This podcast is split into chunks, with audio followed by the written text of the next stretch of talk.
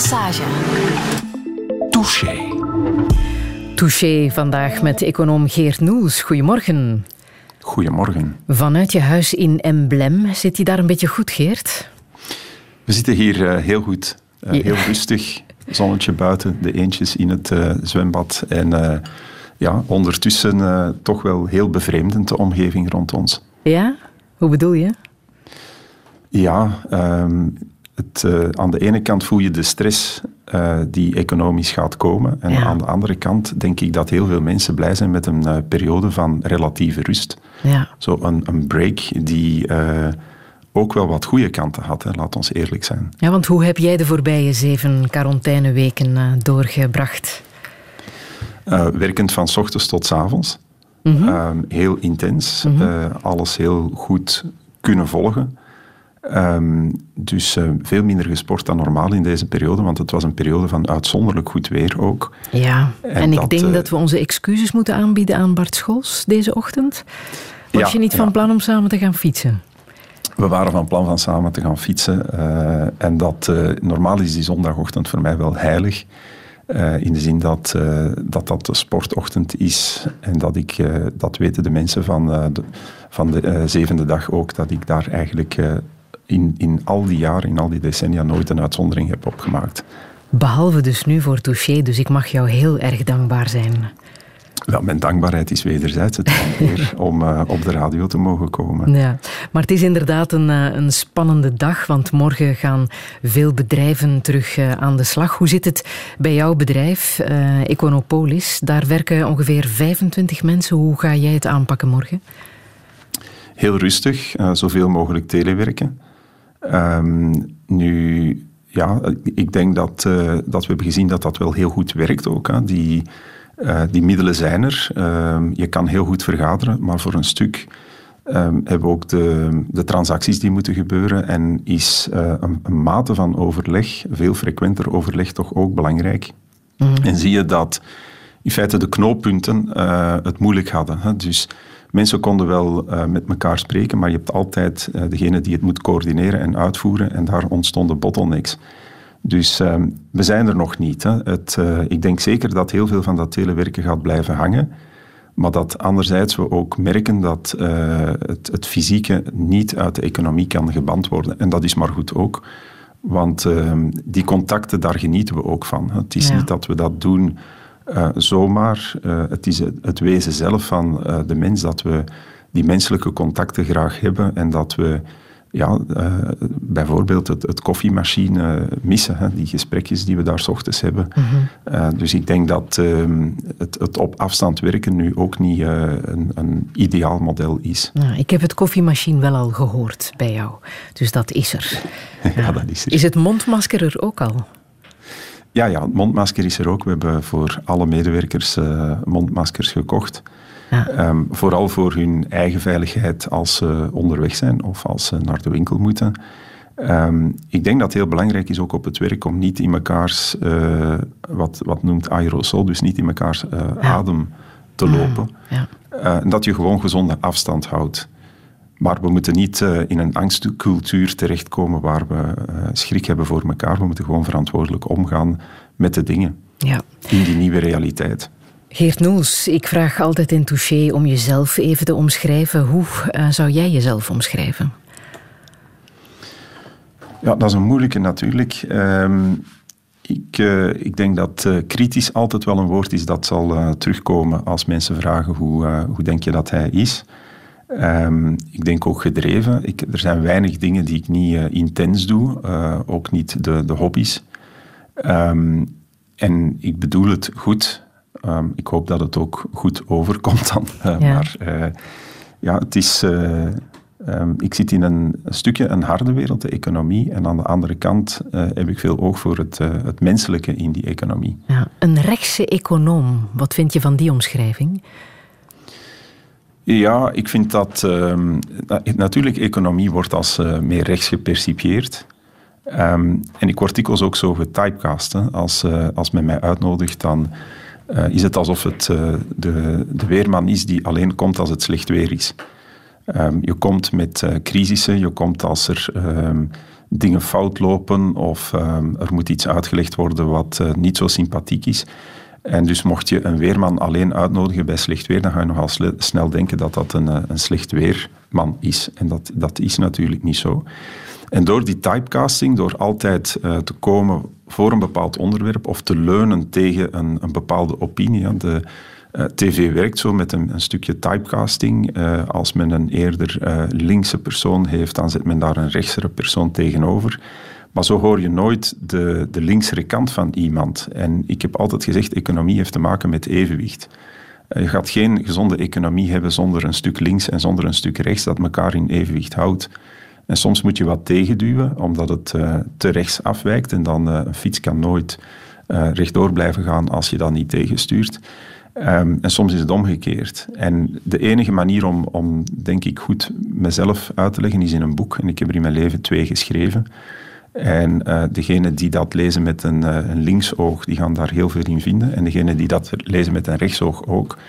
En ik denk dat dat uh, het evenwicht moet zijn, dat je die twee probeert te verzoenen. Een paniekzaaier ben je ook genoemd hè, bij het uitbreken van de coronacrisis in, in ons land.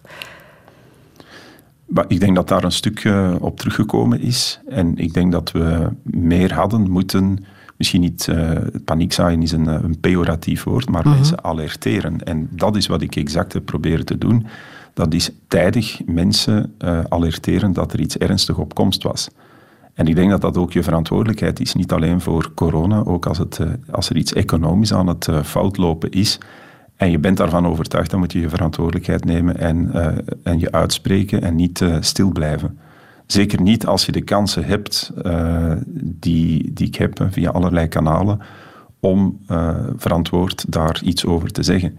Um, en als je iets zegt, ja, dan krijg je, dan krijg je tegenreactie. Dat, uh, dat is logisch, maar ik denk dat het gros van de mensen vandaag wel inzien dat uh, er een reden was om in februari mensen te alerteren dat er iets heel ergs op komst was. Want dat was de aanleiding. Hè? In februari tweette je dat er dingen verzwegen werden.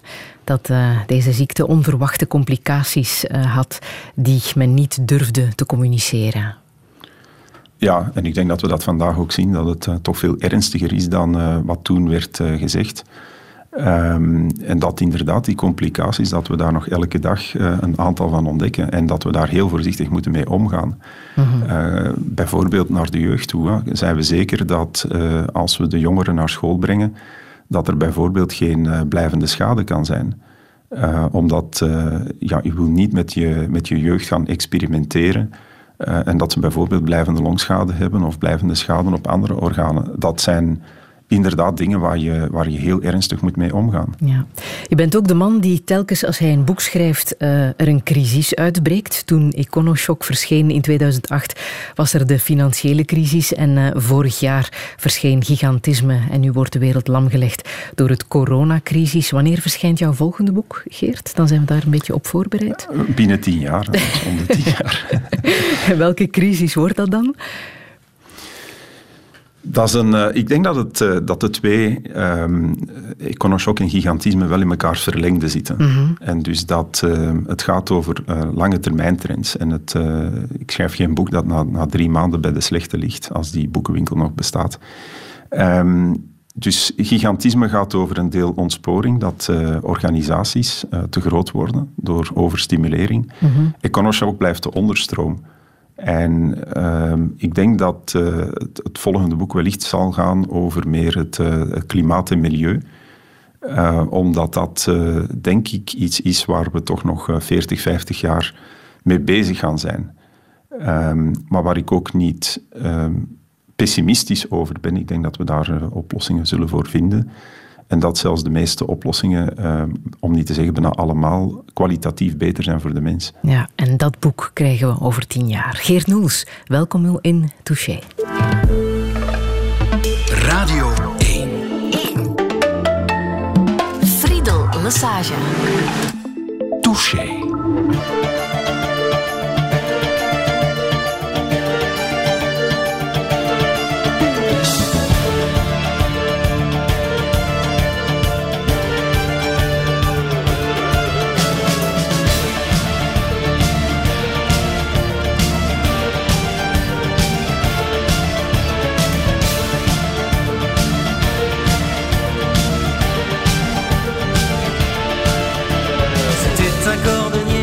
sans rien de particulier.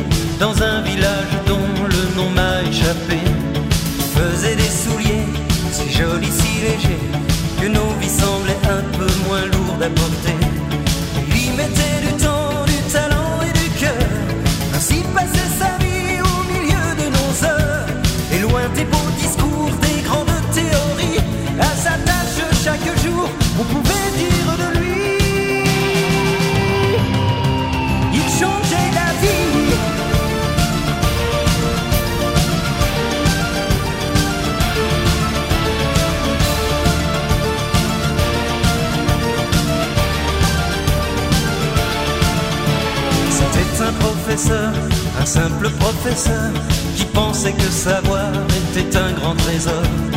Tous les moins que rien n'avaient pour s'en sortir que l'école et le droit qu'à chacun de s'instruire. Il y mettait du temps, du talent et du cœur, ainsi passait sa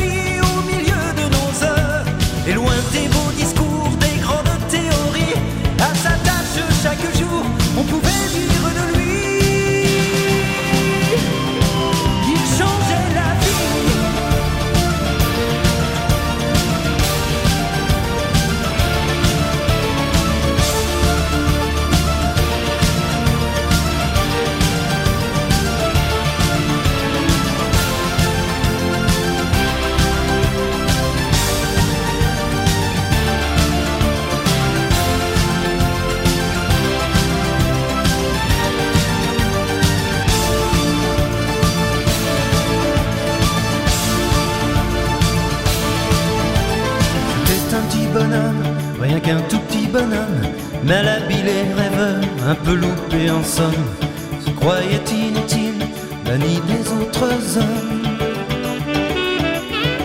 Il pleurait sur son saxophone. Il mit de temps de larmes et de douleur, les rêves de sa vie, les prisons de son cœur, et loin des beaux discours, des grandes théories, inspiré jour après jour de son souffle et de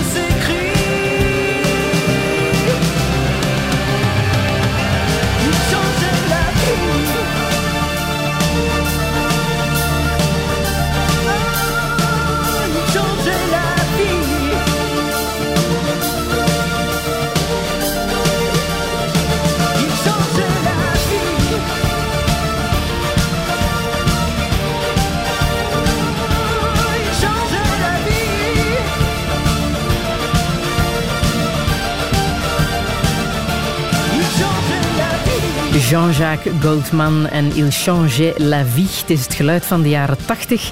Hij maakte ondertussen wel een nieuwe versie van dit nummer om de zorgsector te steunen in Frankrijk. De titel is nu Il sauve nos vies. Eh, jij hebt het nummer gekozen, ehm, Geert Noels. Waarom precies? Wel, het staat ook in, eh, in het boek Gigantisme. En ehm, ik denk dat eh, een van de zaken die we vergeten is dat vele kleine jobs, eh, dat die geen kleine jobs zijn, dat we die eh, verkeerdelijk eh, kleine jobs noemen. En dat heel veel mensen die gewone dingen doen, ons leven heel bijzonder maken. De schoenmaker, de, de bakker, de, degene die de post bedeelt en dergelijke meer. Ehm, en dat is, dat is in feite de boodschap van Jean-Jacques Goldman, dat al die mensen ons leven veranderen. Ehm, en dat we dat eh, soms vergeten en dat we daar wat meer aandacht aan moeten besteden. Dat is ook het pleidooi in jouw boek Gigantisme. Hè? Een pleidooi voor een tragere, kleinere en menselijker economie. Ook een grote waarschuwing voor die hele grote bedrijven die eh, de rest van de wereld wel eens zouden kunnen eh, lamleggen en kapot maken. Ehm, als je nu kijkt naar wat er nu eh, gebeurt, ehm, zien we nu al de resultaten eh, tijdens deze coronacrisis? Dat eh, kleiner misschien wel belangrijker zal worden, menselijker ook belangrijker zal worden?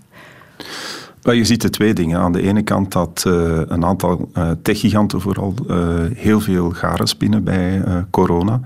Dat ze heel veel ehm, marktaandeel winnen of heel veel impact hebben en gewoon de continuïteit kunnen verder zetten. De, resultaten van die techgiganten waren ook over het algemeen bijzonder goed. En dan aan de andere kant het belang van uh, een term die zal opkomen, lokalisme. Dat um, lokale productie, het meest bekende is natuurlijk die mondmaskers. dat we vergeten waren hoeveel dingen te ver van ons worden gemaakt die strategisch belangrijk zijn. En dat als we verleren hoe dat je dat kan maken, dat dat plotseling uh, wel eens heel uh, bedreigend kan zijn uh, voor de stabiliteit van onze economie of onze maatschappij. En ik denk dat die, die twee met elkaar nu in een krachtmeting zitten, dat, dat je meer druk gaat krijgen voor lokalisme, maar dat er ook veel meer aandacht gaat zijn dat die, dat, dat gigantisme van die, van die grote bedrijven ook ongezonde aspecten heeft. Ja, want het zijn ehm, wel de grote bedrijven die het meeste steun vragen en misschien ook wel de meeste steun zullen krijgen. Zie je daar een, eh, een gevaar? Ja, ik zie daar een enorm gevaar, omdat uh, op het moment dat centrale banken uh, met uh, duizenden miljarden ons overspoelen, dan vindt dat geld over het algemeen de weg naar de grotere bedrijven.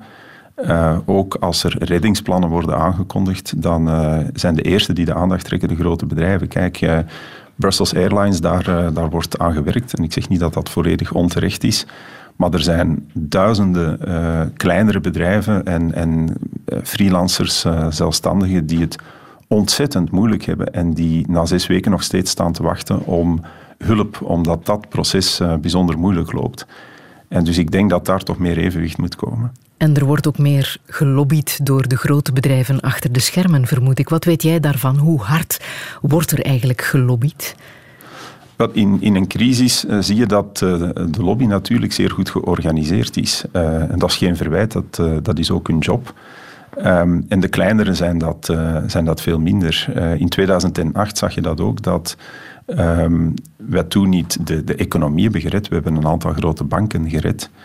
Uh, en dat, uh, dat speelde door tot uh, eh, 2012, toen men zei, ja, we zijn landen aan het redden. Dat, dat was niet zo. men was vooral een aantal systemische banken aan het redden. En dat speelt vandaag ook omdat politici gewoon veel minder die kennis hebben dan de lobby zelf. En dus wordt er onmiddellijk gezegd, ja, maar als dat en dat valt, dan valt heel de maatschappij om. Terwijl uh, als er een grote storm uh, uh, over ja, een land trekt, dat brengt schade, maar dat brengt achteraf ook zonlicht en mogelijkheden voor kleinere organismen of bomen om daar te groeien. Dus het proces van creatieve destructie mag niet volledig lam worden gelegd of je krijgt een, een economie waar uh, dezelfde steeds uh, krachtiger worden en waar nieuwe initiatieven, innovatie, creativiteit steeds minder een kans uh, hebben. Ja. Dus ik denk dat we daar toch voor moeten opletten. Ja. Maar toch, toen ik jouw boek las, nu in deze coronaperiode, dacht ik, je zal nu maar een jonge ondernemer zijn die net is gestart. Ja, dat denk ik nog steeds aan. Die, die jonge ondernemers, daar gaat mijn hart naartoe natuurlijk. Die, die hebben het heel, heel moeilijk.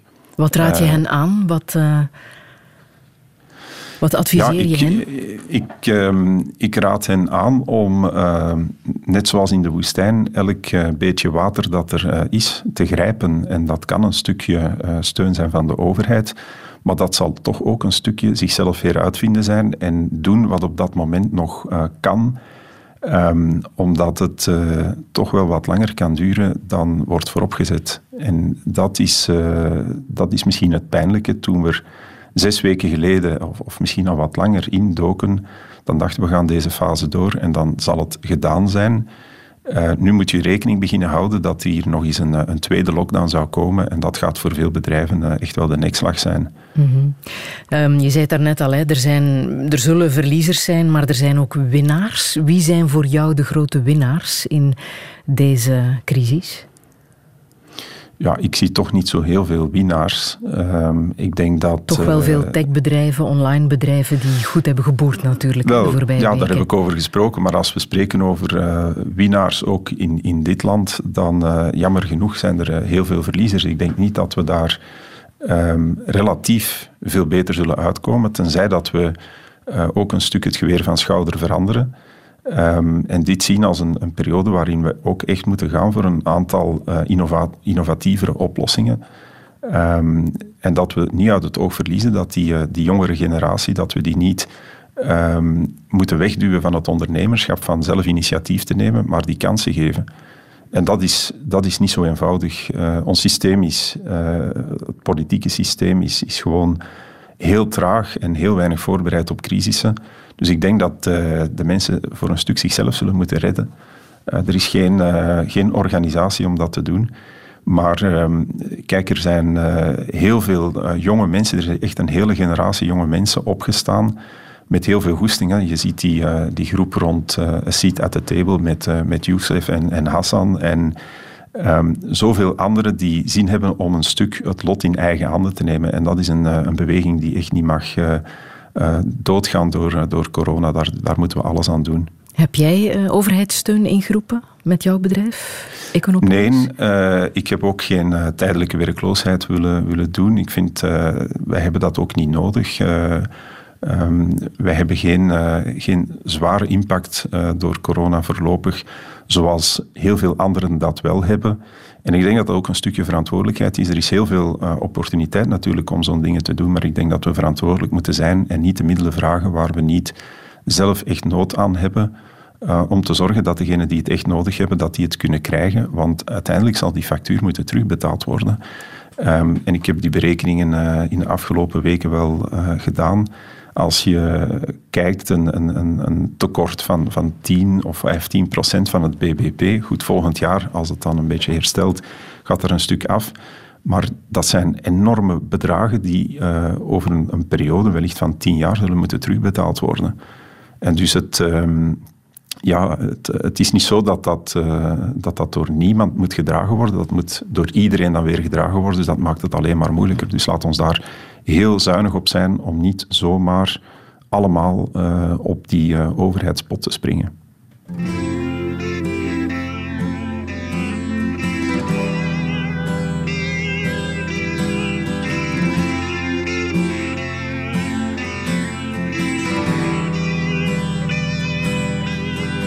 Ik herinner mij nog goed in hoe men mij vertelde van het harde buitenleven, de boeren op hun velden.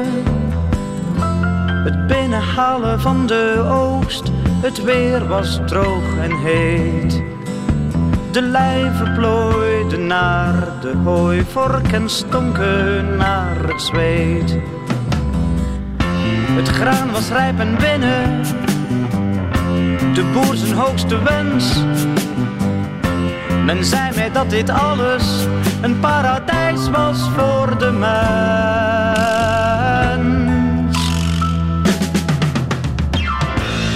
Hier laat ik je los, Tim.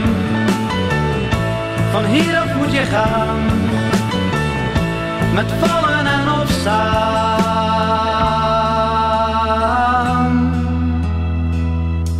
Van hieraf moet je gaan.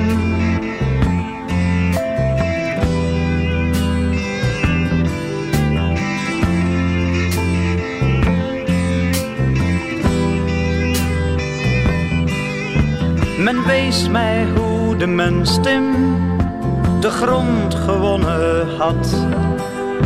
Waar men de zoete druif verbouwde en het helder gerstenat. De weide vol met hooi, het hooi voor het jonge kalf. En wie het vers gebraden kalf niet lust, zo'n man die is maar half. Hier heeft de mens gewonnen, de arme grond verrijkt. Hier heeft de mens met zwoegen zijn hoogste doel bereikt.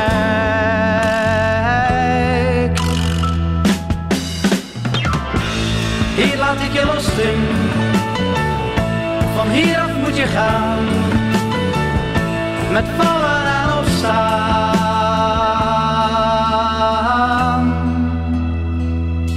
Van hieraf moet je gaan.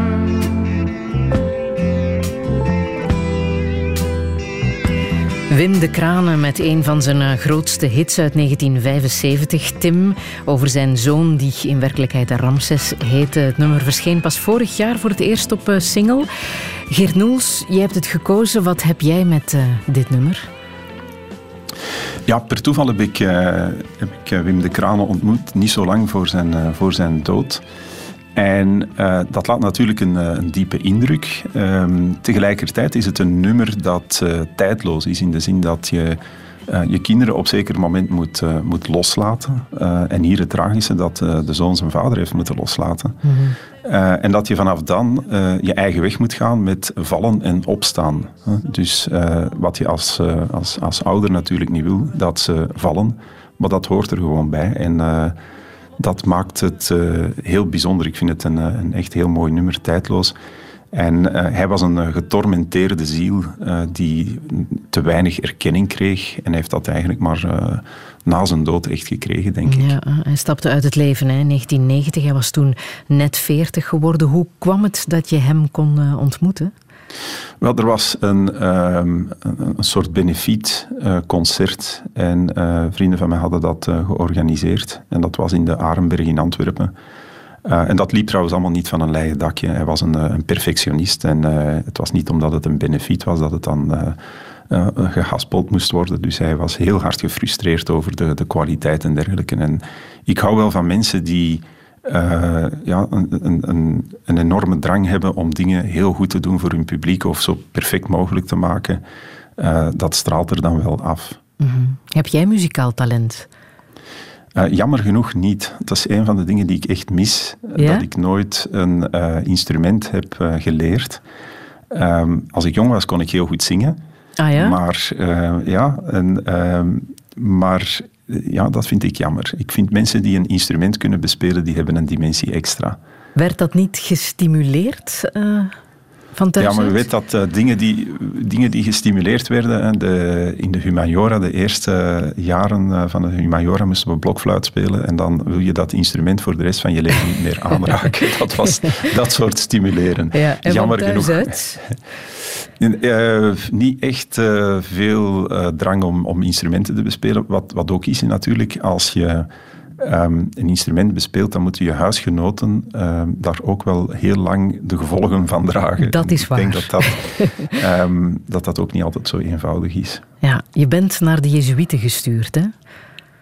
Wel, ik heb zelf gevraagd om naar de Jezuïeten te mogen gaan. Ja? Ja, ja. ja. En waarom?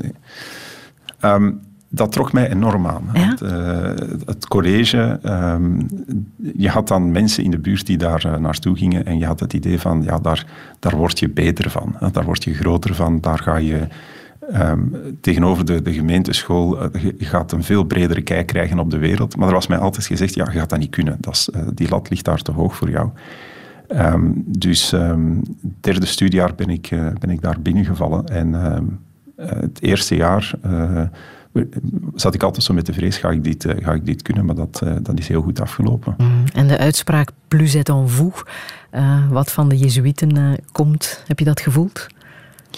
Ja, absoluut. En um, het college vandaag bestaat nog steeds, is, is veel diverser geworden en heeft nog altijd die slogan om het beste uit iedereen te halen. En er zit heel veel talent er is heel veel talent gevormd in het college, absoluut niet alleen uh, op het vlak van exacte wetenschappen of uh, gewoon pure kennis. Er zijn heel veel creatieve mensen uitgekomen, zoals een Tom Leenaerts en een Johan Terrein en zoveel anderen. Ehm, en dat denk ik is wat zo bijzonder was. Je deed zoveel verschillende dingen. Toneelspelen, quizzen, sporten en natuurlijk wetenschappen, talen ja, dat was een, uh, een ongelooflijke ervaring. Je werd daar absoluut niet klein gehouden. Men wilde je zo groot mogelijk maken. En welke talenten um, zijn er bij jou naar boven gekomen in die periode? Wel, in feite was ik in niks echt goed. Maar in alles wel een beetje. Zo'n beetje de tienkamper die uh, uiteindelijk, als je alle dingen dan tezamen nam, uh, toch wel een goede score haalde. En dat is vandaag ook zo. Ik denk dat uh, je moet een stuk goed kunnen presenteren. En dat heb ik echt wel op het college beginnen te leren. Uh, je moet natuurlijk een degelijke basiskennis hebben en dat, uh, dat krijg je daar. Een stukje de durf, vergis u niet. Hè, dus op het uh, college werd je een beetje rebel. Je werd aangemoedigd om letterlijk en figuurlijk buiten de lijntjes te kleuren. Ook dat is een bijzondere ervaring. Hè. Dus um, men liet je dingen doen die op andere plekken niet zouden kunnen en die vandaag misschien ook heel moeilijk zouden kunnen. Um, en als je dat kan doen op heel jonge leeftijd, is dat uh, iets wat je meedraagt voor de rest van je leven. En dus ik kan alleen maar hopen dat iedereen, uh, elke, elke jongere, dat aangeboden krijgt in zijn school. Dat is echt mijn wens, dat iedereen zoiets mag ervaren, omdat we heel veel talent, denk ik, verloren laten gaan door nooit ze dat vonkje te geven waarin dat ze voelen dat ze heel veel vuur in zich hebben. Was het ook toen dat je de avonturen van Tom Sawyer van Mark Twain hebt gelezen? Ja, uh, ik denk zelfs al in de lagere school. Ja. Um, ik, uh, ik denk dat ik alle boeken van het lokale bibliotheekje heb gelezen. En dat waren ook zo boeken die het in zich hadden, een, een, figuurtje die wat buiten de lijntjes kleurde, die dingen probeerde, um, die ook ergens de moed had om dingen aan te klagen die fout liepen. Um, bijvoorbeeld racisme of, of onrecht of pesterijen en, en, dat soort zaken. En um, soms moet je wel eens proberen om recht te staan en te zeggen die deugt niet. En te zien dat heel veel mensen het daarmee akkoord zijn, maar niet durven zeggen. En dat is ook wel wat gebleven. Um, ik, wel, ik zeg wel eens dingen die, die ik denk van, die, dit kan echt niet omdat ik het mij mhm. kan permitteren nu om, om recht te staan. En ik denk dat dat echt wel nodig is. Bijvoorbeeld tegen pesten op school of ja. ja. dingen zoals zaken die ik vind die, die helemaal fout lopen, zoals studenten dopen. En dan krijg ik daar ook wel eens de wind van voor. dan krijg ik wel eens wat berichten, maar dat is niet erg. Er is ook een quote van Mark Twain, letterlijk blijven hangen tegen je muur in het bedrijf Econopolis. Hè? Ja, er zijn er wel meer van Mark Twain. Het is een, een ongelofelijke figuur. En, Um, je hebt soms het gevoel dat die man nog niet dood is en dat hij zo um, de, de, de wereld van vandaag ook begreep al. Um, maar de, de quote die tegen de muur hangt is een, een quote die eigenlijk zegt uh, in het Antwerps: Als iedereen in het scheld springt, is dat, uh, is dat, moet je dat zelf ook nog niet doen. Is dat geen goed idee? dus dat wil zeggen dat je toch soms bewust moet zijn dat als een hele groep mensen iets doet, dat het uh, noodzakelijk is om even een, een pauze te nemen, uh, aan de kant te gaan staan en er eens over na te denken of dat, dat wel verstandig is. En dat denk ik dat we allemaal moeten doen, af en toe eens pauzeren, aan de kant gaan staan en zeggen waar zijn we hiermee bezig. Thank you.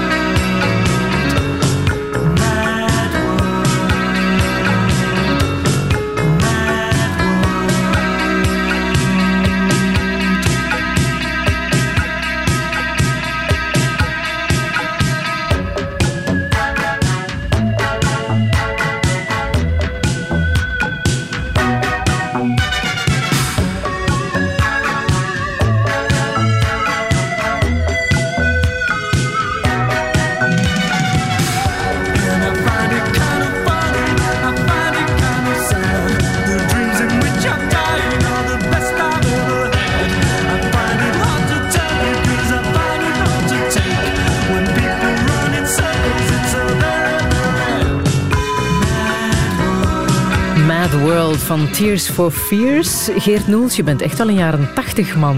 Welke herinnering hangt aan uh, dit nummer vast? Uh, ik zie ons nog uh, op, een, op een plek zitten en iemand stelt me dit voor en zegt: Ja, als ik ehm, later groot ben, dan wil ik dit kunnen. en dat was dan Tears for Fears. En het is inderdaad heel jaren tachtig, alhoewel dat de jeugd zelfs niet zal weten dat dit gemaakt werd door, door Tears for Fears, want zij kennen dat in een andere versie van Gary Jules. En ja.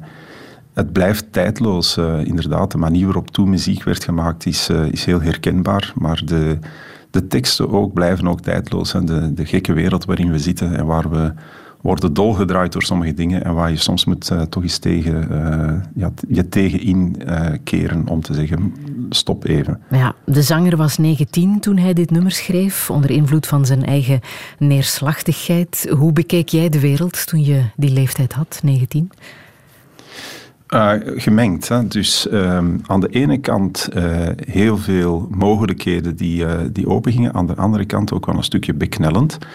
Um, we zaten toen in een, uh, in een tijdsgevricht waar heel veel angst was, bijvoorbeeld over de, de Russen. Dat wordt nu vergeten. En de, de kernwapens en uh, uh, economische problemen. De begin jaren tachtig waren, best wel, waren, waren best wel slecht. Hè. Dus overheidsschuld, de Belgische frank devalueerde. Dus um, aan de ene kant mogelijkheden, aan de andere kant toch uh, de continue beknelling die je voelde van allerlei problemen die, uh, die op ons uh, wogen. Misschien niet zo verschillend met vandaag, dat plotseling je, je ziet dat corona de mensen doet wakker worden over een aantal structurele problemen. Je koos om economie te gaan studeren onder invloed van die tijdsgeest, met het idee van misschien kan ik er iets positiefs mee doen? Vooral uh, om, om niet in een hokje terecht te komen. De meeste dingen die je deed, die uh, leidden rechtstreeks naar een, uh, een beroep dat heel specialistisch was. En dat vond ik te beknellend. Dus ik wilde iets hebben dat breed genoeg bleef om alle mogelijkheden te houden om die bruggen te kunnen leggen. Um, dat was de, de voornaamste reden. Ja. Dus ja, als, je, als je geneeskunde ging studeren, dan, dan wist je al wat je de volgende 40, 50 jaar ging doen. En dat, dat was te weinig avontuur voor mij. Ja, dat avontuur begon al meteen tijdens jouw studentenjaren, want toen viel de Berlijnse muur. Voor jou een heel belangrijke gebeurtenis. Hè? Waarom precies? Ik denk dat we dat uh, vergeten, maar de, de val van de Berlijnse muur um, opende letterlijk en figuurlijk een heel groot stuk van de wereld. Nam uh, een stuk die bedreiging ook weg. Ik denk wel volledig van, uh, van oorlog. Wat vandaag men probeert continu terug her aan te wakkeren, dat het nog altijd een bedreiging is. Maar toen viel dat en uh, dat was uh, een ongelooflijke opluchting. En dat gaf zoveel nieuwe perspectieven. Ik denk dat wij dat soms gewoon niet beseffen. Hoe dat, dat heel, onze, ja, heel onze jeugd en heel ons leven heeft, heeft beïnvloed. Dus um, ja, je staat daar bijna niet bij stil totdat, totdat jij het dan vraagt. Hè, waarom is dat zo belangrijk? Dat zijn scharnierpunten. Ja. Uh, en de wereld is alleen maar groter geworden.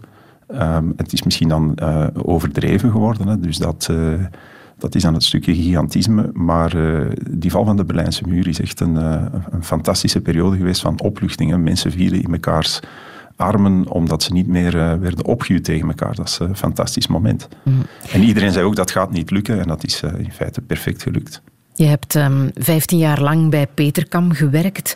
Heb je in die periode um, de interesse voor economie ook echt zien veranderen? Maar um, wat ik toen heb gemerkt is, uh, ik werd daar aangenomen als uh, Belgisch econoom. Dus ik moest de Belgische economie volgen. En dat was de, de bedoeling. Um, opnieuw, dat is, uh, dat is een bokaal waar je wordt ingezet en waar je dus onmiddellijk wil uitspringen, omdat België zonder Duitsland, zonder Nederland en dergelijke, dat weinig zin. En uiteindelijk zie je dat in heel die periode je horizon continu moet verruimd worden en veranderd worden. Um, begin uh, eh, 2001 is plotseling China aan het opkomen. En als je daar vroeg bij bent, dan snap je het.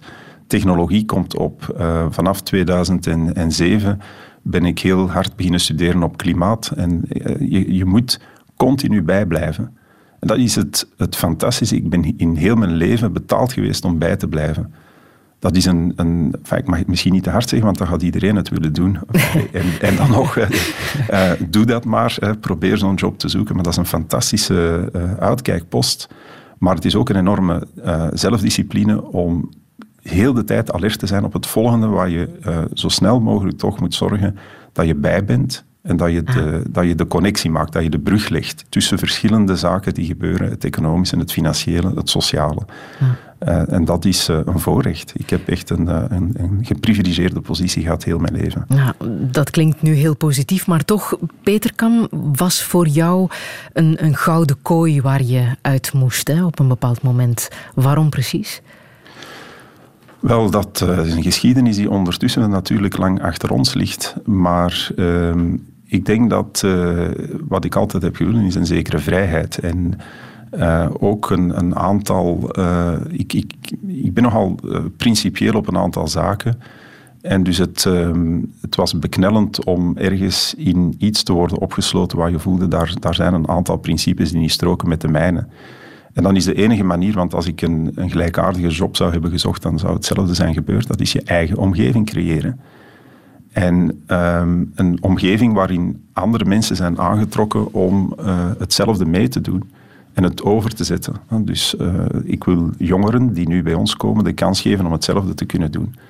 En dat is nog de grote uitdaging uh, voor de volgende tien jaar, om te zorgen dat jonge mensen ook de microben krijgen dat het financiële niet iets is dat, dat slecht is en dat vies is, maar dat als je dat op een goede manier doet, heel veel projecten mogelijk maakt, ook goede projecten. Uh, en dat je, je hebt verantwoordelijkheid. En men zegt altijd, ja, jij werkt voor de rijken. Dat is niet zo. Wij, wij beheren uh, bijvoorbeeld de fondsen van, van Crelan, een coöperatieve bank. Uh, dat zijn allemaal kleine spaarders voor wie de dingen die wij doen echt wel heel belangrijk zijn. Mm. En dus het, ja, natuurlijk, wat ik doe, ehm, of wat ik overzie, of waar ik met een diensten voor stel, is een stuk het financiële. Maar het is niet zo dat dat uh, slecht kapitaal is. We willen dat uh, goed maken. Ja, ondertussen bestaat Econopolis elf jaar, opgestart in 2009. Uh, jij was toen zelf een jonge veertiger. Dat betekende voor jou wel echt opnieuw beginnen. Hè? Helemaal opnieuw van nul beginnen. Hoe moeilijk was dat? Wel, dat valt wel mee. En eigenlijk zijn we vorig jaar terug van nul begonnen, want we hebben heel het aandeelhouderschap veranderd. Uh, ik denk dat dat je jong houdt. Hè. Dus uh, herstarten uh, is niet noodzakelijk iets slecht. Het is iets wat je jong houdt. Het, de mooiste periode is altijd de periode waar je iets, in, in iets aan het bouwen bent. wat dat ook mogen zijn. Ja. Het was ook een keuze voor jouw gezin, las ik, om opnieuw te beginnen en het anders aan te pakken. Ja, ik, ik moet daar ook eerlijk in zijn. Die verplaatsingen naar Brussel, die, die waren echt heel zwaar. Um, maar ook het, ja, het, het, geleefd worden is, is op zeker moment niet aangenaam. En ik heb daarin wel keuze gemaakt. Hè. Bijvoorbeeld, wat we al aanhaalden, de zondag is een dag voor ons. Mm -hmm. um, en dus daar, dat gebeurt... het is de tweede keer dat ik daar een uitzondering op maak. Um, maar uh, ja, je moet soms durven zeggen tot hier en niet verder. En dat moet iedereen toch wel doen, vind ik. Ja, en dat lukt bij jou? Wel, dat lukt al eens eh, de ene keer al wat beter dan de andere. uh, de gedrevenheid uh, stopt natuurlijk niet, maar ik heb mensen rond me die wel af en toe de rem mee opzetten. I'll fake it through the day with some help from Johnny Walker Red. Send the poison brain down the drain to put bad thoughts in my head. The two tickets torn in half and nothing to do. Do you miss me?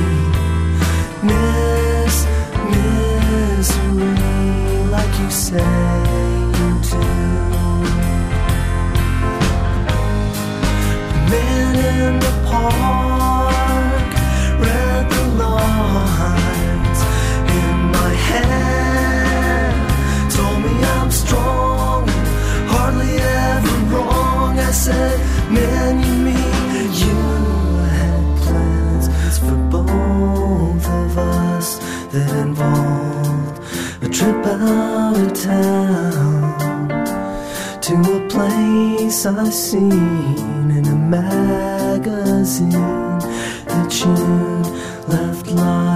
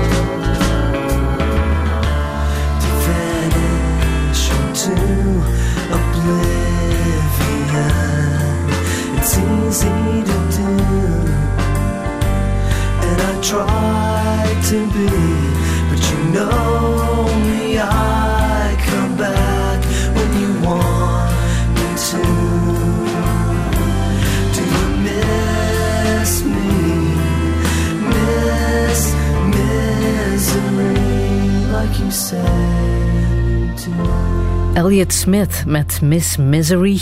Het is uh, muziek die ook te horen is in de film Good Will Hunting uit uh, 1997 van Gus Van Sant met uh, Matt Damon, Robin Williams en Ben Affleck. Geert Noels, een film die bij jou wel behoorlijk is binnengekomen. Hè? Waarom precies? Het, het, het, verhaal van iemand die onderschat wordt qua talenten en dan iemand die hem de kans geeft om, om dat te doen, dat is iets wat uh, natuurlijk uh, heel hard aanspreekt. Ik denk mhm. dat veel mensen uh, iemand nodig hebben die iets zien en het risico willen nemen om een kans te geven. En dat, ja, dat zijn risico's waar je... soms lukt het en soms lukt het niet. Ja. En ik denk dat dit een een fantastische manier is om, om te zien dat het de moeite loont om, om het risico te nemen om jonge mensen een kans te geven en het beste uit hen te halen. Ja. En natuurlijk, het is een film met uh, de beste acteur ooit, Robin Williams. Uh, en dat uh, maakt ook al een groot verschil. Ja, ja. Heb je de culturele uitstappen gemist de voorbije weken? Um, ja, ik heb, ik heb veel contact gemist. Ik mhm. denk dat ehm, ik niet gemaakt ben om in grote groepen te, te zijn. Hè. Dus dat heb ik uh, nooit, uh, nooit graag gedaan. Uh, maar ik heb wel graag menselijk contact. En ik vind dit, ja, dit opnieuw zeer beklemmend. Dat je moet bunkeren en dat er bijna wordt gezegd je mag geen menselijk contact hebben, terwijl ik dat net zo graag heb. maar ik ben daar waarschijnlijk ook niet alleen in. Ehm, en ik denk dat de cultuursector heel hard afziet, dat is zo. Maar Ehm, en ook de, de, de sector van sport en amusement in het algemeen. En als daar geen uitzicht op komt om dat terug te normaliseren, dan, uh, ja, dan denk ik dat, uh, dat, we, dat we niet kunnen zeggen dat we de, de ziekte te baas zijn, want dat hoort gewoon bij het menselijk leven. Die, De cultuur, de sport, het uitleven, het elkaar ontmoeten, het elkaar omhelzen en knuffelen. Als dat niet meer kan, ja, dan zijn we gefaald. En ik vind het toch zeer eigenaardig soms dat uh, met al die artificial intelligence en al die computers die op een microseconde de meest complexe problemen nu plotseling konden oplossen, uh, dat we zien dat het, uh, de, de, zoektocht naar een virus even lang duurt dan vroeger. Dat vind ik wel ontstellend. Mm -hmm. Nu, als het gaat over de culturele sector, er zijn initiatieven om musea virtueel te gaan bezoeken. Ik weet niet of jij dat hebt uitgeprobeerd. Ben jij virtueel naar een museum gegaan? Nee, dat, uh, dat, ja, dat trekt mij niet aan. dat, is, dat is niks voor mij. Liever jou, jouw favoriete kunstenaars in het, uh, in het echt gaan bekijken. Ja. ja. En die zijn? Welk werk zie jij graag? Oh, maar ik ben een eclecticus. Ja? Ehm, en ik laat me graag begeleiden door mensen die daar eh, nog meer van kennen dan ik. Dus ik sta open voor alle vormen van kunst. Um, zoals in een restaurant. Ik volg meestal wat dat anderen doen, omdat ik dan altijd iets ontdek. -huh. um, dus ik, uh, ik ben open voor, voor heel veel uh, kunstvormen. Het gaat van Edward Hopper tot Leonardo da Vinci? Ja. En alles wat daartussen zit. En alles wat daartussen zit. Um, het enige dat ik nooit echt heb kunnen behappen, dat is jazz. En ik weet dat ah, een ja? aantal mensen dan heel boos gaan zijn. Ja. Ik, ik, heb al, ik ben in de, in de Blue Note in, in New York geweest en ik ben daar in slaap gevallen. Dat is naar schijnt heiligschennis. um, dus ja, dat uh, is me nooit gelukt. Ik ben op Jazz Middelheim geweest en uh, de, de jazz die ik dan kan appreciëren, vinden de echte jazzliefhebbers dan al geen jazz meer, maar al, al redelijk poppy of uh, rocky. Ja. Dus um, moeilijk voor mij dat. Ja, maar je hebt tenminste geprobeerd. Ik hè? heb het zeer hard geprobeerd. Ja, ja. Nochtans, en Toets heb... was natuurlijk geweldig, ja, dus uh, dat staat buiten kijf. Ja, ja, die heeft alleen maar fans gehad natuurlijk mm -hmm. tijdens zijn leven. Ik heb nog um, muziek uit de film Deliverance. En als je zegt jazz zegt mij niets. Is het dan eerder de banjo-muziek uit uh, die film die jou uh, uh, toch aanspreekt? Uh, ik wist niet dat u dat ging kiezen. het is zonder veel plezier dat je de dueling banjo's hebt genomen. Ga ik zo meteen want, laten horen. Dat is ja? een ongelooflijk moment ook in de, in de film van ja. uh, serendipiteit. Hè. Plotseling twee mensen die elkaar vinden en die een duel beginnen op de banjo. Ja, dat is ongelooflijk knap. Um, en dus ja, je moet misschien ineens het uh, laten horen. Het is ja. uh, misschien nog niet zo gekend bij, bij iedereen. Het is fantastisch. Ja, en ondertussen laat ik jou ook graag even vertellen of het de natuur is in die film die jou ook heeft uh, aangesproken. Is het ook dat? Ja, de, de great outdoors, zoals de Amerikanen zeggen. Het, de, de natuur, het onverwachte dat je daar kan meemaken en dat je helemaal op jezelf bent aangewezen en op de mensen die, die mee uh, met jou daar zijn. En dan word je heel klein, maar wordt ook word je heel groot omdat je soms jezelf begint te ontdekken en tot het uiterste wordt gedreven. En dat is altijd ook op een tocht, een lange wandeling of uh, ja, je, de natuur is, is gewoon wat uh, de mensen terug uh, mens maakt. Ja, wat jij ook graag doet, de natuur intrekken en je Ik overleveren. Ja. ja. Oké. Okay.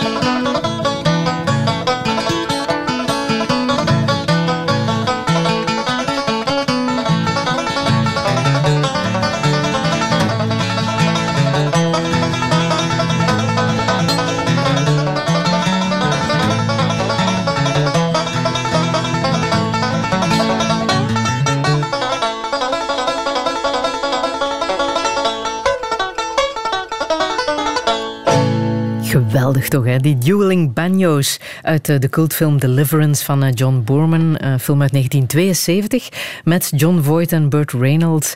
De gitaar en de banjo die het tegen elkaar opnemen. Geert Noels, weet je nog hoe je deze film hebt uh, ontdekt?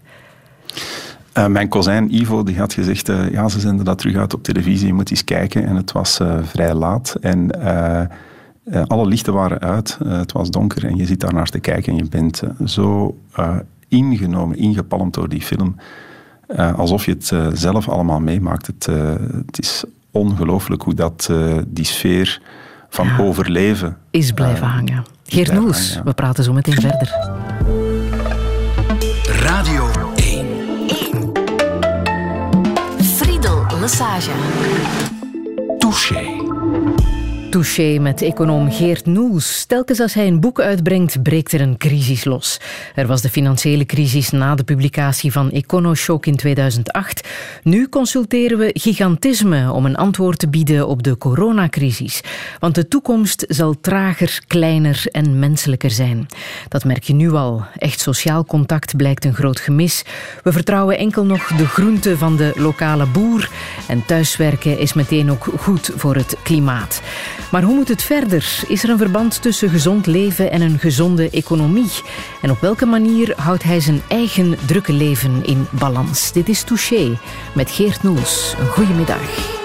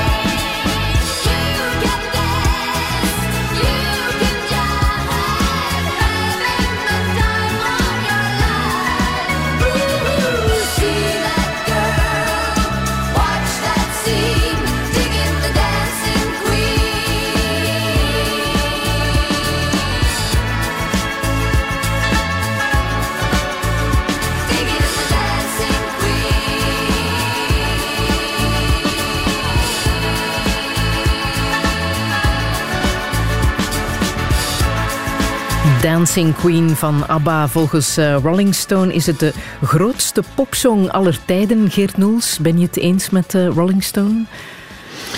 Uh, nu wel.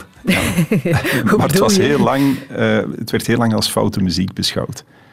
Jij hebt het gekozen, dus jouw mening is bijgesteld. Het, voilà, dat, ehm, ik denk zo tot ergens begin de jaren tachtig was het bon temps om ABBA niet goed te vinden. Ja, ja, ja.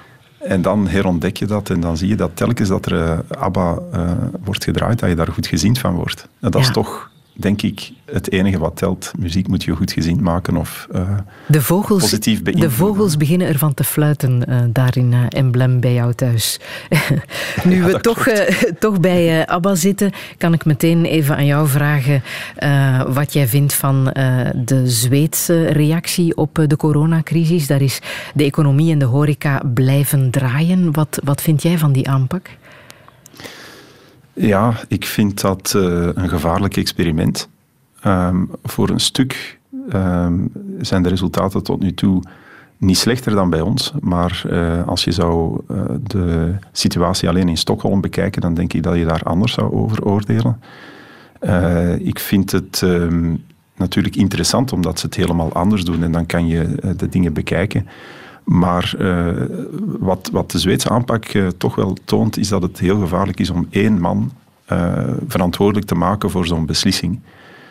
in Zweden weegt die, die heel sterk op die beslissing en het, ik, ik ben daar toch niet gerust in. En ik vind in zo'n situatie moet je altijd een vergissing maken aan de voorzichtige kant en mhm. niet aan de roekeloze kant. Dus um, ik hou mijn hart vast. En zeker als je de resultaten vergelijkt met de buurlanden, zijn die in feite niet goed. Ja. Hoe volg jij het nieuws? Um, ja, ik denk zoals iedereen, maar uh, proberen ook naar de feiten te gaan zoeken. Dus achter het nieuws, um, de cijfers, ja. die te vergelijken. Uh, ik bekijk het ook met andere experten. Uh, ik stel veel vragen aan mensen die het beter kunnen weten dan ik. Um, en ik kijk ook wereldwijd. Hè. De, er zijn heel veel landen die het anders aanpakken. Ik probeer het beste van elk land uh, te onthouden en te ontdekken en dan ook hier te communiceren. Stel dat jij journalist was, hoe zou jij dan uh, verslag uitbrengen over deze crisis? Hoe zou jij communiceren? Ja, ik ben geen journalist, hè, dus uh, ik, ik... Het is een stelvraag, hè? Ik weet het, maar het, het is een moeilijke job. Ik zou het in ieder geval heel kritisch doen. Ik vind dat de eerste reflex blijkbaar in crisisperiode is om uh, te zeggen, ja, nu moeten we even onze kritische bril afleggen en, uh, mm-hmm. uh, en, en al die dingen zoals en de beste stuurlijst staan aan de wal en, en, dit hoort nu niet. Maar ik denk dat dat juist wel hoort. En zeker als je bijzondere machten geeft aan een regering, dan moet je als pers echt wel heel kritisch zijn, omdat dat zo hoort. omdat dat ook zorgt dat ontsporingen niet te ver kunnen gaan. Dat er wordt nagedacht, dat mensen de kans krijgen om te zeggen, ja, daar zaten we fout. En um, dat heb ik gemist. De, er zijn wel best uh, kritische journalisten opgestaan gaandeweg. Uh, ik heb uh, bijvoorbeeld gezien wat Joël de Keulaar heeft gedaan. Dat vond ik heel moedig, want in het begin heeft hij zelfs mij persoonlijk wat aangevallen. Um, en ik ken ze wel goed, eh, dus uh, dat was een spannend moment. Maar hij heeft, uh, hij heeft durven toegeven, en dat is zo moeilijk. En ik vraag me af of ik dat zelf genoeg kan doen, dat hij op een aantal vlakken fout zat. Mm -hmm. En ik denk dat dat het, het moeilijkste is. En daarvoor heb ik ook het meeste respect voor journalisten die durven een bocht nemen en zeggen: Oké, okay, misschien moeten we het ook op een andere manier bekijken. Het is een bijzonder moeilijke job. Hè? Laat ons dat eerlijk toegeven. Um, je moet de dingen bekijken en je moet daar dan dikwijls ook nog een oordeel over vellen, uh, terwijl er zoveel onzekerheid is over de feiten. Uh, dit is iets wat ook niet gedocumenteerd was, waar uh, je niet kan zeggen, dit weten we zeker. Um, maar je ziet dan ook in zo'n periode de goede journalisten wel recht staan en het verschil maken. Mm -hmm. En dus, maar, maar grosso modo vind ik dat de, de media het wel wat kritischer hadden mogen aanpakken en iets te gedwee um, ja, dingen hebben gevolgd, terwijl je in zo'n periode dat uh, net niet moet doen. Ja, jij bent zelf heel erg uh, kritisch voor uh, de politiek. Politieke verantwoordelijkheid bestaat hier niet, is een uitspraak van jou. Er zitten veel foute mensen aan de top. Um, wat je zelf zegt, hè, kritiek geven in volle crisis wordt niet echt geapprecieerd. Vind je het um, toch beter om, uh, om dat wel te doen? Vind je dat uh, oplossingen dan sneller naar boven komen? Ja, dat denk ik wel. Hè. Dus zwijgen is niet moedig. En zeker als je, een aantal, als je overtuigd bent van een aantal zaken, of het nu op economisch vlak is of op maatschappelijk vlak, dan moet je niet zwijgen. Dan moet je dan moet je, je mening geven, zelfs als dat tegenwind geeft. Um, dus um, uh, voor alle duidelijkheid, uh, ik heb heel veel kritiek op een, een, aantal politici. tegelijkertijd ben ik heel mild over het feit dat, ja, dat, dat zij in een heel moeilijk kader moeten werken. Dus in, in een dergelijk systeem, in een dergelijke structuur, is het gewoon heel moeilijk werken. Maar daar hadden ze al langer wat moeten aan doen. Ze weten dat die structuren niet werken. Pas die aan. Hè. Als je ja, in, in een bepaalde omgeving moet, uh, moet functioneren en die, dat gaat gewoon niet. Hè. De, de structuur is zodanig slecht dat, je, dat het slechtste in je naar boven komt in plaats van het beste. Dan moet je die structuur aanpassen. En dat hebben we heel, heel lang nagelaten. En ik hoop dat corona een moment wordt dat we ook die structuren maken dat het beste in die politici naar boven komt en dat ze niet uh, gedwongen worden bijna om spelletjes te spelen. we zullen ook een uh, maatschappij moeten opbouwen die makkelijker in uh, lockdown gaat dan wat we nu hebben meegemaakt. We zullen daar beter op moeten voorbereid zijn, hè? want dit zal nog gebeuren. Hoe zie jij dat? Wel, dit of andere dingen. neem bijvoorbeeld een, een, cybervirus. dat heeft ook de naam virus en is ook besmettelijk. Eh, stel dat we dat hadden gedaan, en er zijn heel veel mensen die daar al heel lang voor waarschuwen, dan uh, konden we waarschijnlijk niet samen op de radio komen. Uh, stel dat het vandaag het internet zou platgaan door, door een virus, um, dat zou ook heel disruptief zijn, want heel veel van de oplossingen voor corona hebben te maken met technologie die we nu gebruiken en die 10 tot 15 jaar geleden in de kinderschoenen stonden en die vandaag al zeer goed werken. Dus wij moeten toch onze maatschappij wat robuuster maken dat uh, een schok kan opgevangen worden. Mm. En ik denk daar ook uh, het hele klimaatgebeuren um, is ook iets wat we te lang uitstellen. Dat moeten we ook sneller aanpakken. En dat is misschien wel het, het, het goede aan 2020. We gaan een opmerkelijke verbetering zien in de, in de CO2-uitstoot en in de luchtkwaliteit. en we gaan heel veel metingen kunnen doen die ons helpen om klimaatoplossingen te zoeken. En ik denk dat daar wel heel veel gaat van blijven hangen van wat we nu aan het doen zijn. En dus als er één silver lining is in het uh, coronadrama, dan is het wel het uh, klimaatgebeuren. Ja, er zijn ook wel wat mensen die zeggen dat tele-thuiswerken, dat valt best mee. Dat heeft uh, behoorlijk wat voordelen. En niet alleen voor het klimaat, maar ook voor uh, het, het, eigen gezinsleven.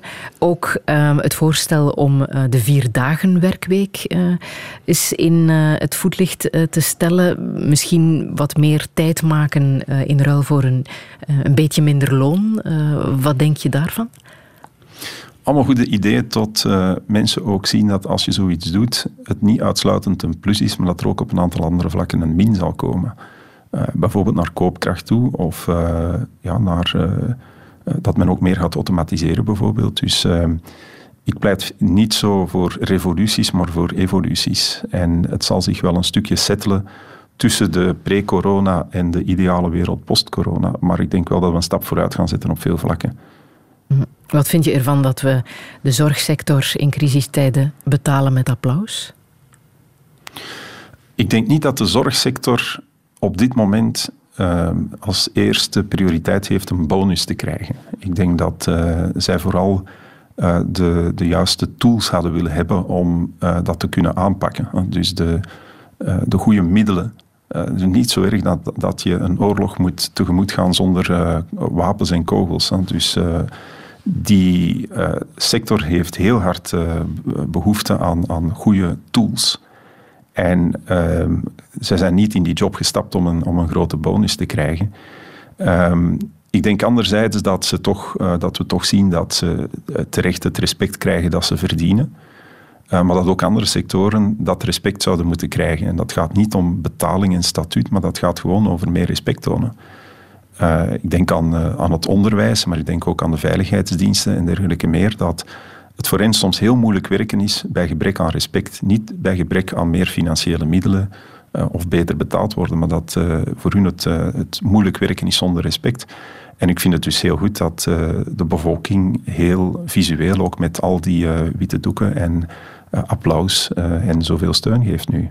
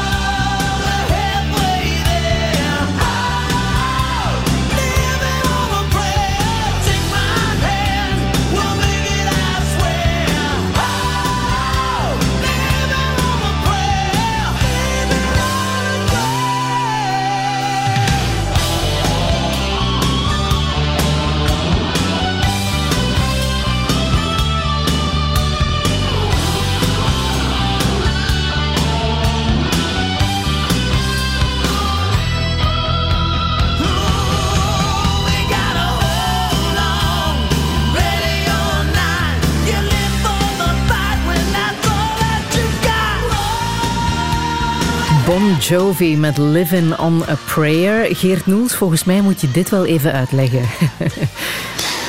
um, wel, uh, ik heb een, uh, een, aantal keren meegedaan aan de Cape Epic. Dat is een, uh, een mountainbike race in Zuid-Afrika. Ja. Dat is een meerdaagse koers van een achttal dagen. En de aftelling begon met muziek. En de, de laatste was dan Bon Jovi, um, Living on a Prayer.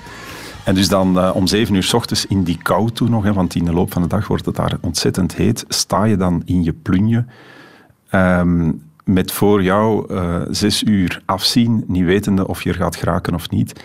En dan uh, voel je even die, die, ja, die onzekerheid in jou. En dan word je zo heel klein. Um, en dat, ja, dat nummer dat blijft natuurlijk in je oren kleven nog jaren later. Aha. Je hebt er ondertussen drie keer aan deelgenomen? Ik heb drie keer deelgenomen en uh, helaas de laatste keer uh, niet kunnen uitrijden vanwege een, eh, een, een zware schouderblessure. Aha. Maar ik hoop hem ooit drie keer te kunnen doen en ik heb het gevoel dat ik nog altijd uh, dat zou moeten kunnen. Ja, want het is een, inderdaad een, een heel, vind. heel zware tocht. Hè? Meer dan duizend kilometer fietsje tijdens een, een parcours van zeven dagen of acht dagen. Ja, en het, uh, geen enkele kilometer is gratis. Dus je moet ervoor vechten. Ja. Uh, zowel naar boven moet je vechten, want het is dikwijls heel stijl, het is allemaal off-road. En naar beneden ook, want het is heel technisch en gevaarlijk. Het is heel warm, het kan ook heel koud daar worden, het kan mm -hmm. hagelen. Um, en het, ja, het stelt je behoorlijk op de proef, maar je leeft in die week ongelooflijk intens. Ja. Je bent heel intens aan het leven en je ziet elke dag zo hard af.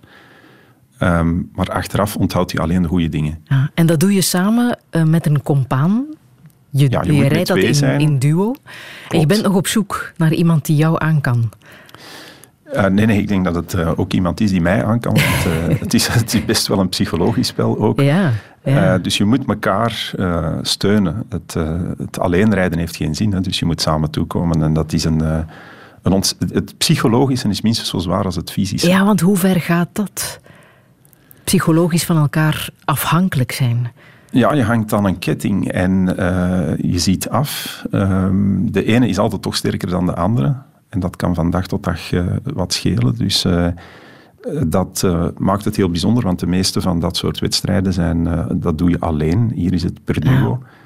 Um, en de pech van de ander is ook jouw pech. Is ook natuurlijk. jouw pech. Ja, ik heb gezien, het jaar, het, het jaar dat ik niet heb kunnen uitrijden, was Sven Nijs en Sven van Toerenhout. reden toen samen en dat was heel knap te zien wat voor een ongelooflijk duo dat was. Mm -hmm. Uh, want uh, vergis je niet, de eerste dag had uh, Sven Nijs het bijzonder moeilijk met de hitte.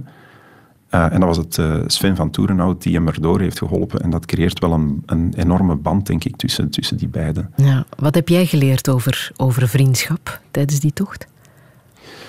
Um, ja, dat, uh, dat, het, dat vriendschappen uh, gebouwd worden, soms gebroken worden in zo'n uh, situatie. Je leert elkaar kennen, je staat enorm onder spanning. Hè. Je, hebt, meer, um, ja, je hebt meer band op dat moment met die fietspartner dan met, met je levenspartner. Hè. Mm -hmm. dus, en zoals je weet, als je met mensen heel intens een lange periode bezig bent, als je met een koppel twee weken op vakantie bent, dan zijn er ook spanningen. Dus je moet ook in die spanningen nog altijd doorzetten.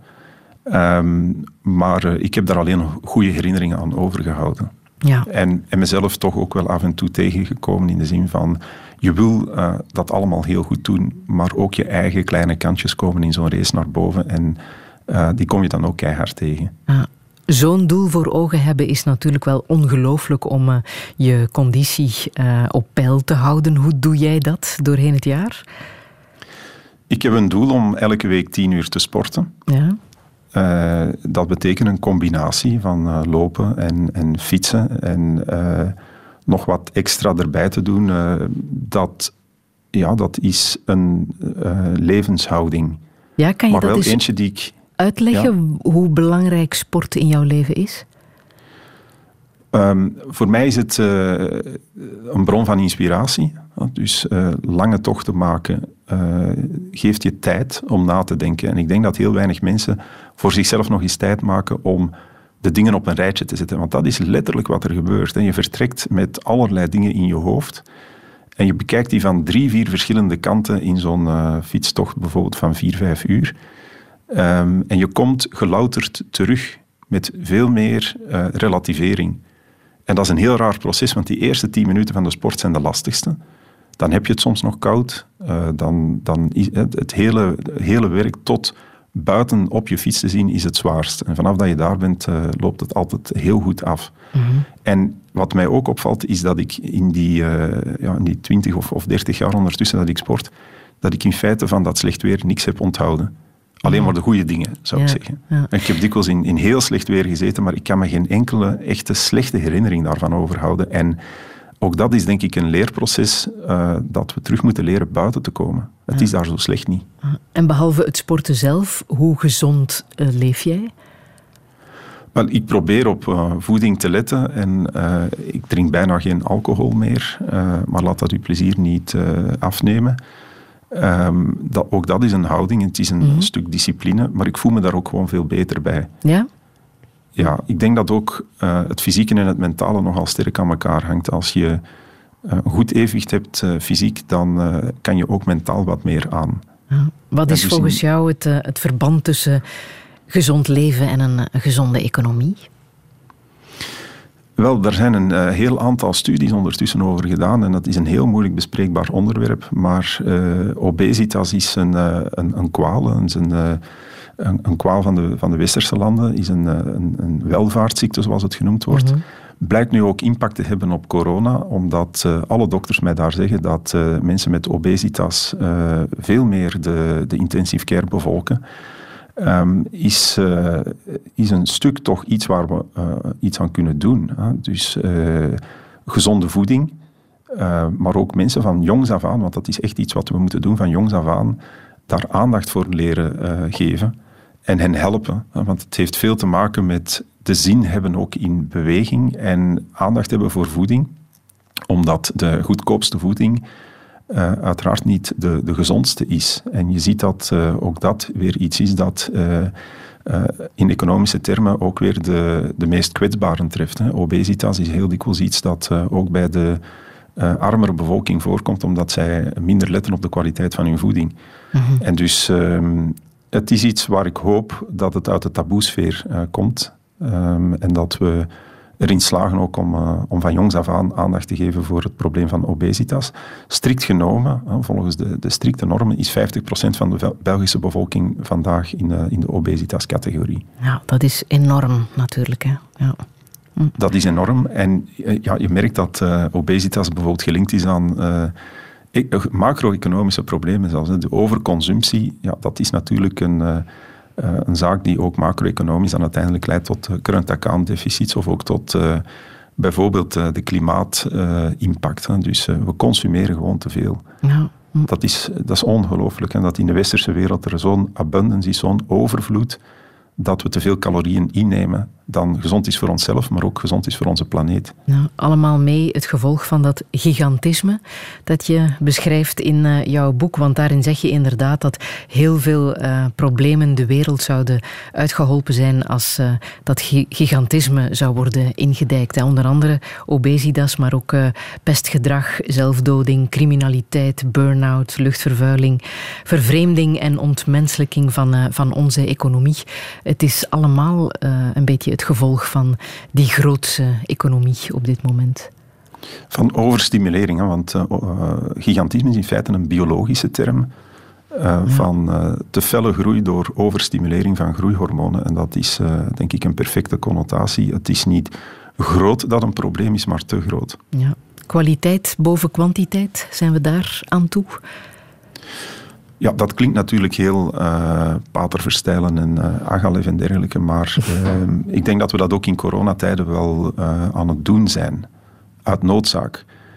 ik denk ook een stuk na de crisis dat ehm, gewoon door, door het feit dat die, heel die logistieke lijn die we vroeger hadden gebroken is, dat, dat we veel minder keuze gaan hebben.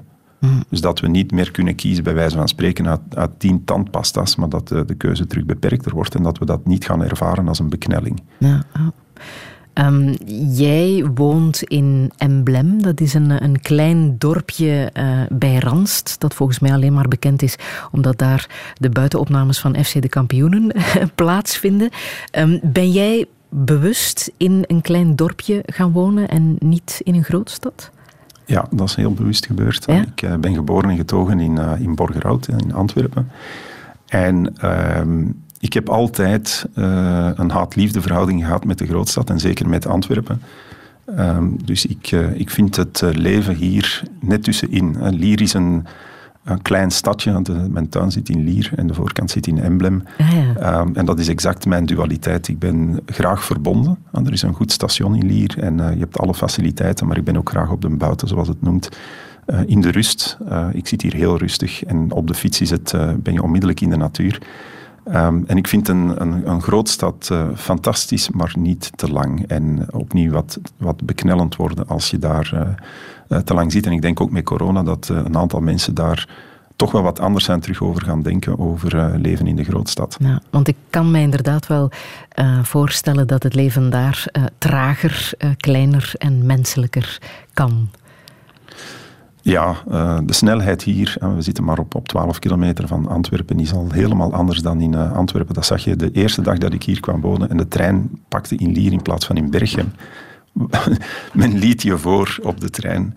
In Antwerpen is het altijd drummen. Dus letterlijk en figuurlijk was het al uh, trager, vriendelijker, menselijker. Ja.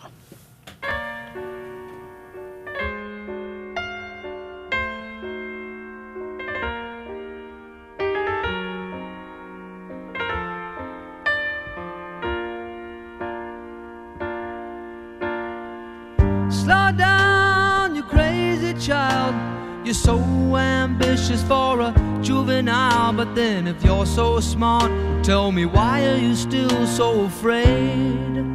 Mm-hmm. Where's the fire? What's the hurry about? You better cool it off before you burn it out. You got so much to do and only so many hours in a day. Hey, truth is told that you can get what you want or you can just get old. You're gonna kick off before you even get halfway through. Ooh, when will you realize Vienna waits for you?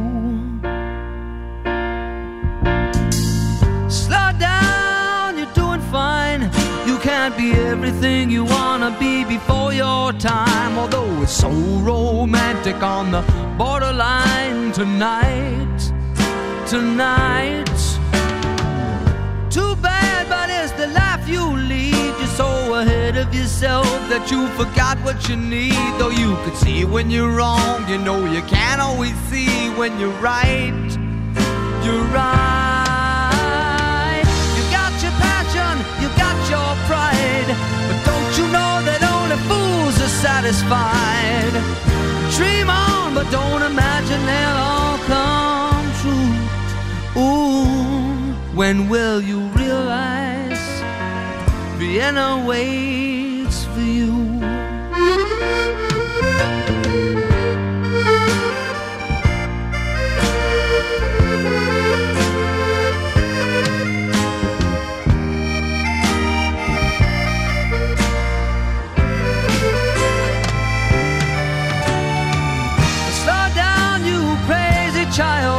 Take the phone off the hook and disappear for a while.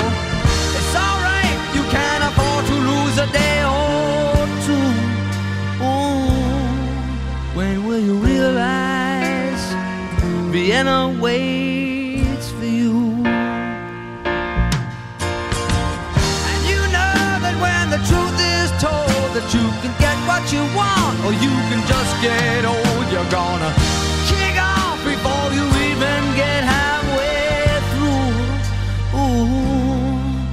don't you realize Vienna waits for you? Het is ook voor uh, Billy Joel een van zijn favoriete nummers. Uh, Vienna, nummer uit 1977. Geert Noels, het is ook voor jou een uh, favoriet nummer. Ja, ik heb, ik heb het ook maar laat ontdekt, want ik, ik dacht dat ik alles kende van Billy Joel, maar ehm, dan ben ik die teksten beginnen bekijken, omdat hij dit stevast uh, vernoemt als zijnde zijn geliefd nummer, zijn nummer één, terwijl het nooit een echte hit is geworden. En uh, het, het, gaat over uh, een gesprek tussen, tussen hem of, of de auteur en een, een, een, kind, zijn kind, om toch een beetje uit bezorgdheid van je bent, je bent zo ambitieus, je wilt van alles doen, je bent, bent slim en, en uh, maar, maar let op, want uh, je gaat jezelf uh, misschien opbranden en wenen zal er altijd zijn. Dus neem eens een, een, pauze af en toe. En dat vind ik heel treffend. Van mm. af en toe ook eens slow down. Je moet af en toe toch ook tot rust kunnen komen. Um, en Wenen is natuurlijk een heel mooie stad ook. Dus dat, dat ja. zit allemaal heel goed. Hoor ik hier ook de vader spreken tot zijn kinderen? Ja, ik heb het uh, een paar keer al doorgestuurd naar mijn dochter, die uh, in, in Londen werkt uh, en woont en nu gelukkig thuis is, bij toeval.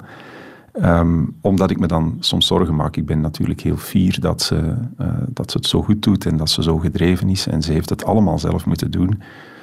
ze heeft er heel hard voor moeten vechten. Wat is er van haar geworden?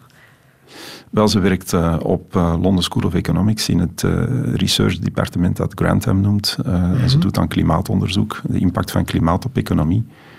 Ehm, maar dat is een, een heel harde wereld. En ehm, ook niet te onderschatten hoe de mannelijke wereld jonge dames enorm kunnen krenken en fnuiken en proberen onder, de, onder de knoet houden. En dus ze moet wel heel sterk zijn om dat, om dat vol te houden. En daar heb ik een enorme bewondering voor, maar soms ben ik ook heel ongerust. Ja, wat is er dan al gebeurd dat, dat je je bezorgdheid moest aanwenden? ja, de drang om continu verder te doen en, ja. en nooit op te houden. En natuurlijk, ik ben zelf wel een beetje zo. Hè, dus je bent tegen jezelf aan het spreken op een zeker moment van... ja, je zou die plaat zelf dan ook eens moeten opzetten, wat ik regelmatig wel doe. Um, maar ja, het, het, leven is zo. Hè. Het zit vol met paradoxen die, die je moet trachten op te lossen en het evenwicht zoeken. En dus um, ik hoop dat ze luistert, want dat weet ik niet. En dat ze straks nog eens even naar Vienna luistert ook. Ja, ja. En wat, wat, wat rust neemt af en toe. En wat is er van jouw zoon geworden? Ah, de, mijn zoon is, uh, is nog aan het studeren. Die gaat in, uh, in IT verder. Uh, dat is de, de beste vriend ter wereld die je kan hebben. Um, hij, is, hij, is, slim, sterk, mooi. Alles wat zijn papa niet heeft. En ik ben er ook ongelooflijk fier op. Dus ik, die komt wel goed. Ja. Maar als jij aan hen zegt, goh, je hebt nog een heel leven voor je. Neem er de tijd voor. Is dat ook um, de, de raad die je aan jezelf meegeeft? Je hebt nog een ja, heel leven uiteraard. voor je? Um, dat, dat is zo. Hè. Dus het krijgt altijd het idee dat vanaf een zekere leeftijd het, het leven stopt en dat is niet zo. Um, ik zie mij dingen nu nog doen, ik ben uh, 52, die, um, ja, die andere mensen ook zouden moeten doen. Ik ben beginnen leren om piloot te worden op mijn 49ste. Of, en, en ja. Uh, waarom niet? Er wordt veel gezegd, ja, maar daar ben je te oud voor. En dat is absoluut niet waar. Ik kijk enorm op naar mensen die nog ouder zijn dan ik en nog gekkere dingen beginnen te te leren en uh, en zien waarom dat het... wou jij leren vliegen? Wel, dat was een jongensdroom. Dus um, er werd altijd gezegd, dat ga je niet kunnen, om, omwille van je ogen. Dat uh, blijkt totaal niet waar te zijn. Um, en ja, ik heb me daarin gesmeten. Dat, ja, dat is ook weer een avontuur. Hè. Waarom zou je het niet doen? En waar vlieg je altijd... zo naartoe? Wel, het zal u verbazen, maar uh, ik ben naar Wenen geweest. Hè, dus, ah, ja. uh, dus, dat was, uh, was meteen wel de meest het meest spectaculaire. Um, maar ja, dat, het, het, is meestal wat, wat we doen, is vooral. Um, ik, toen ik het leerde op de school, vond ik dat niet juist dat die studenten met verouderd materiaal moesten leren vliegen. En ik vind dat ze dat moeten doen met het nieuwste, het meest moderne, het meest ecologische. En hetgeen dat het meeste gaat aansluiten op hun toekomstige job. En dat zijn geen oude bakken met, ja, met verouderde metertjes en dergelijke. Dus daar moet het nieuwste van het nieuwste in. En dus wat we gedaan hebben, is uh, op vraag van die scholen een modern toestel gekocht. Een klein, zuinig, hoogtechnologisch toestelletje. En in de week wordt daarmee gevlogen en in de weekend kuisen we het en, en, onderhouden we het. En dan moet het regelmatig ook op onderhoud, zoals een auto. Uh, en dan vliegen we het naar uh, waar het uh, onderhoud is, en dat is in Frankfurt. Dus dat, is, dat zijn goede trainingsvluchten. Ja. Maar die hebben purpose, hè. Die, er zit een doel achter. Maar je kan ik, ecologisch vliegen? Ja, dat klinkt raar, maar dat, ja. het zijn, vanaf dat je in de lucht bent en er zit, er zit gewoon een motor in die ook in een auto zit, dus een 2 liter turbo diesel, is dat heel zuinig. En natuurlijk, je, moet, je moet geen gekke dingen doen, maar um, het, het, is best wel mogelijk. Het, het, is natuurlijk het laatste dat niet fossiel zal zijn, vanwege de, ja, de moeilijkheid om batterijen ook nog eens mee in de lucht te nemen. Maar daar is ook wel technologische innovatie in. Um, dus we kunnen daar nog wel een heel stuk in vooruit. En vliegen is, ja, het is een, extra dimensie. Het is zoals skiën in de lucht. Um, je ziet het allemaal anders. Het is ook voor mij een, heel goede ervaring qua uh, sector. Het is een sector waar iedereen verplicht wordt om goed samen te werken, elkaar te respecteren in het belang van de veiligheid. En dus iedereen, van uh, het grondpersoneel tot uh, de mensen die uiteindelijk de piloten zijn, werken samen volgens dezelfde regels. Mm -hmm. Niemand staat daarboven, iedereen moet die regels respecteren en dat is heel mooi. En dus ik probeer dat in onze sector ook wat binnen te krijgen, dat er meer oog is voor risico, veiligheid en te zorgen dat iedereen ook in respect samenwerkt. Want toen ik les kreeg, zei iemand, een goede piloot is niet degene die Ehm, ja, het best al die theorie kent en, en het best met het toestel vliegt, maar is degene die een goede attitude heeft. Die beseft welke verantwoordelijkheid dat hij heeft. En ik denk dat dat in alle jobs zo is. Dat hmm. de attitude maakt of dat je die job goed doet. Niet omdat je daarin de beste bent, maar gewoon met welke ingesteldheid wil je een job doen. Dat is het allerbelangrijkste. Ja.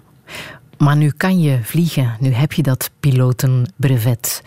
Daar kan je niet meer van dromen. Wat is jouw volgende uh, droom die je wilt verwezenlijken? Um, wel, de volgende droom zal passeren. Hè? Dus die zal voorbij komen en dan moet je erop springen. Hmm. Dus het is niet zo dat dat allemaal uh, plannen zijn. Uh, een avontuur is iets wat je ziet voorbij komen en waar je open voor staat en zegt dat wil ik wel eens proberen. En misschien dat er minder mogelijkheden komen door corona, maar dan ga je op een andere manier uh, de zaken terug aanpakken. Er zijn elke dag nieuwe mogelijkheden en je moet daar gewoon toch een beetje voor openstaan en niet te veel schrik hebben. Maar toch is het leven niet oneindig. Hè? Dat heb je zelf uh, trouwens mogen ervaren toen uh, je hart liet uh, controleren en dat niet zo positief bleek te zijn.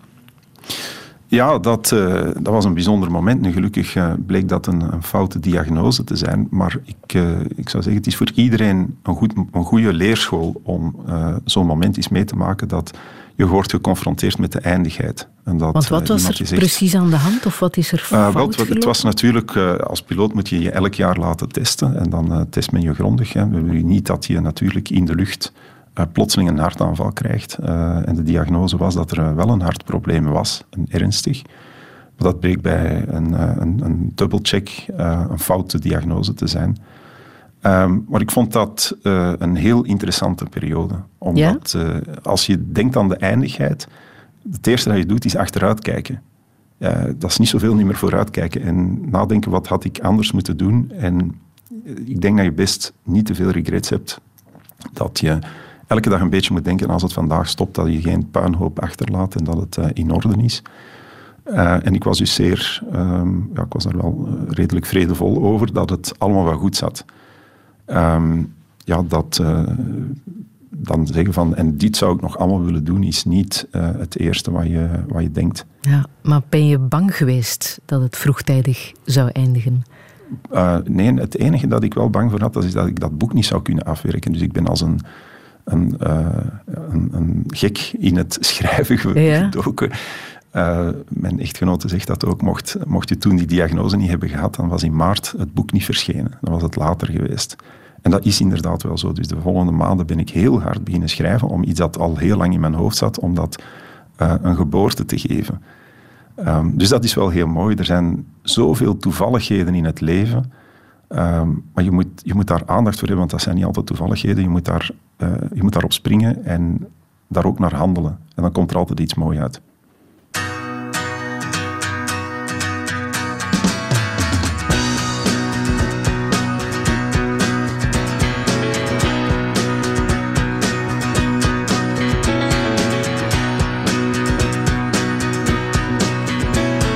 sterk is de eenzame fietser die krom gebogen over zijn stuur tegen de wind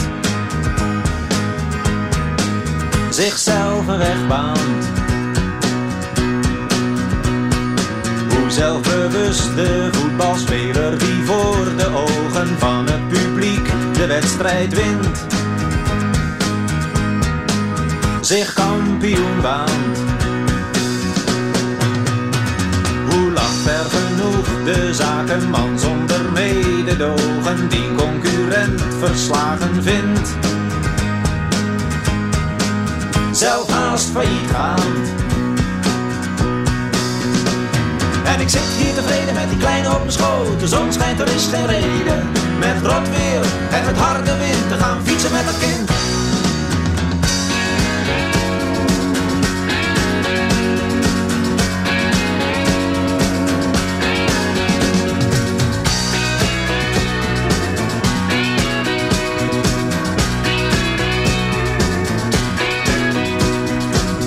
Als hij maar geen voetballer wordt, ze schoppen hem misschien half dood.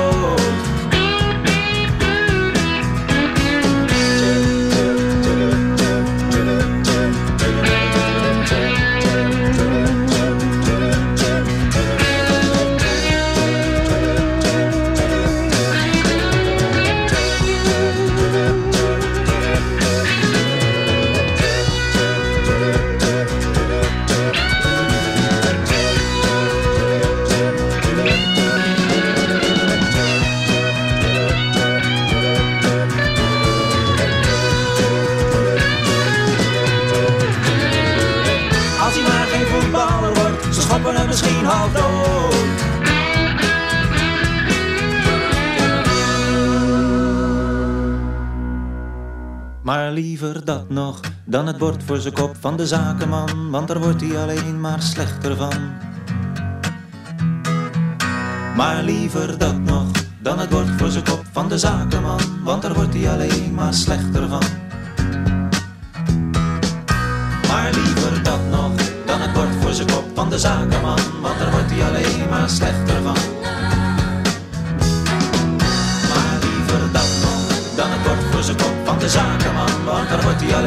Slechter van.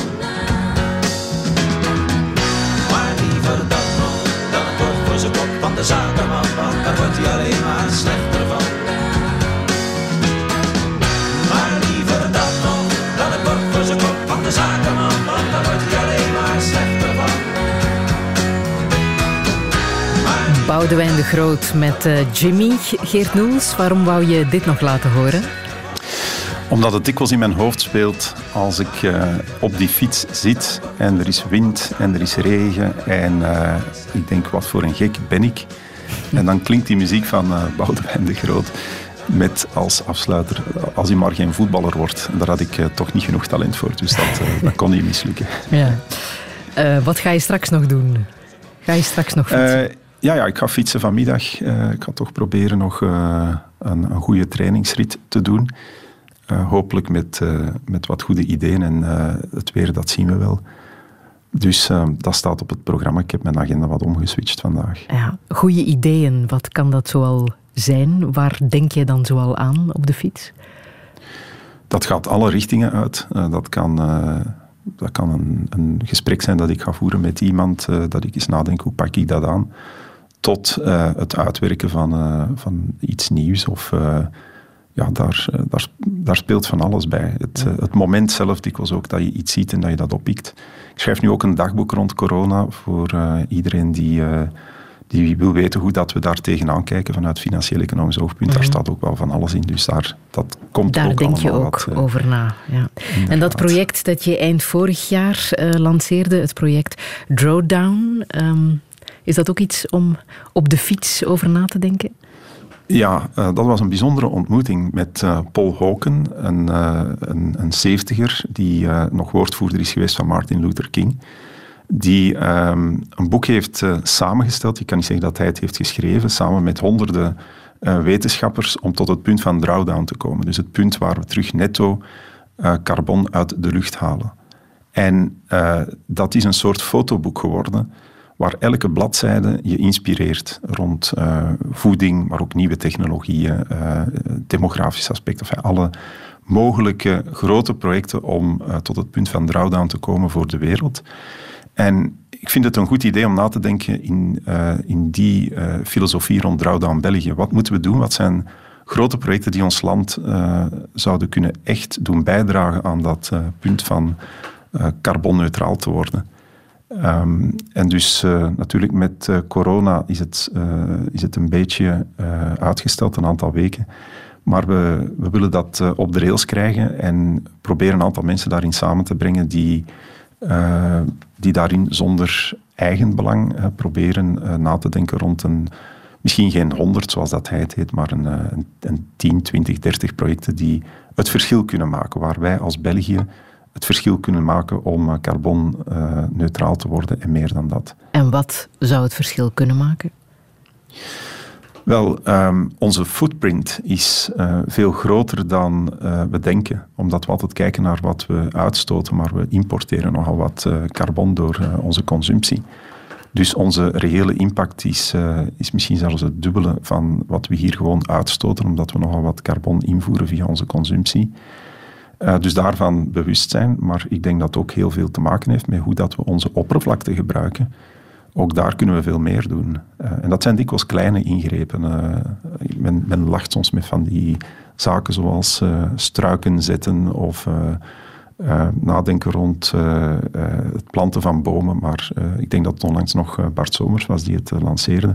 Dat zijn eigenlijk geen belachelijke projecten, die hebben een, een grote impact. Dus um, dat becijferen, denk ik, is al heel belangrijk. En te tonen dat de dingen die je moet doen niet uw levenskwaliteit of de economie zullen onderuit halen, maar integendeel projecten zijn die we kunnen exporteren.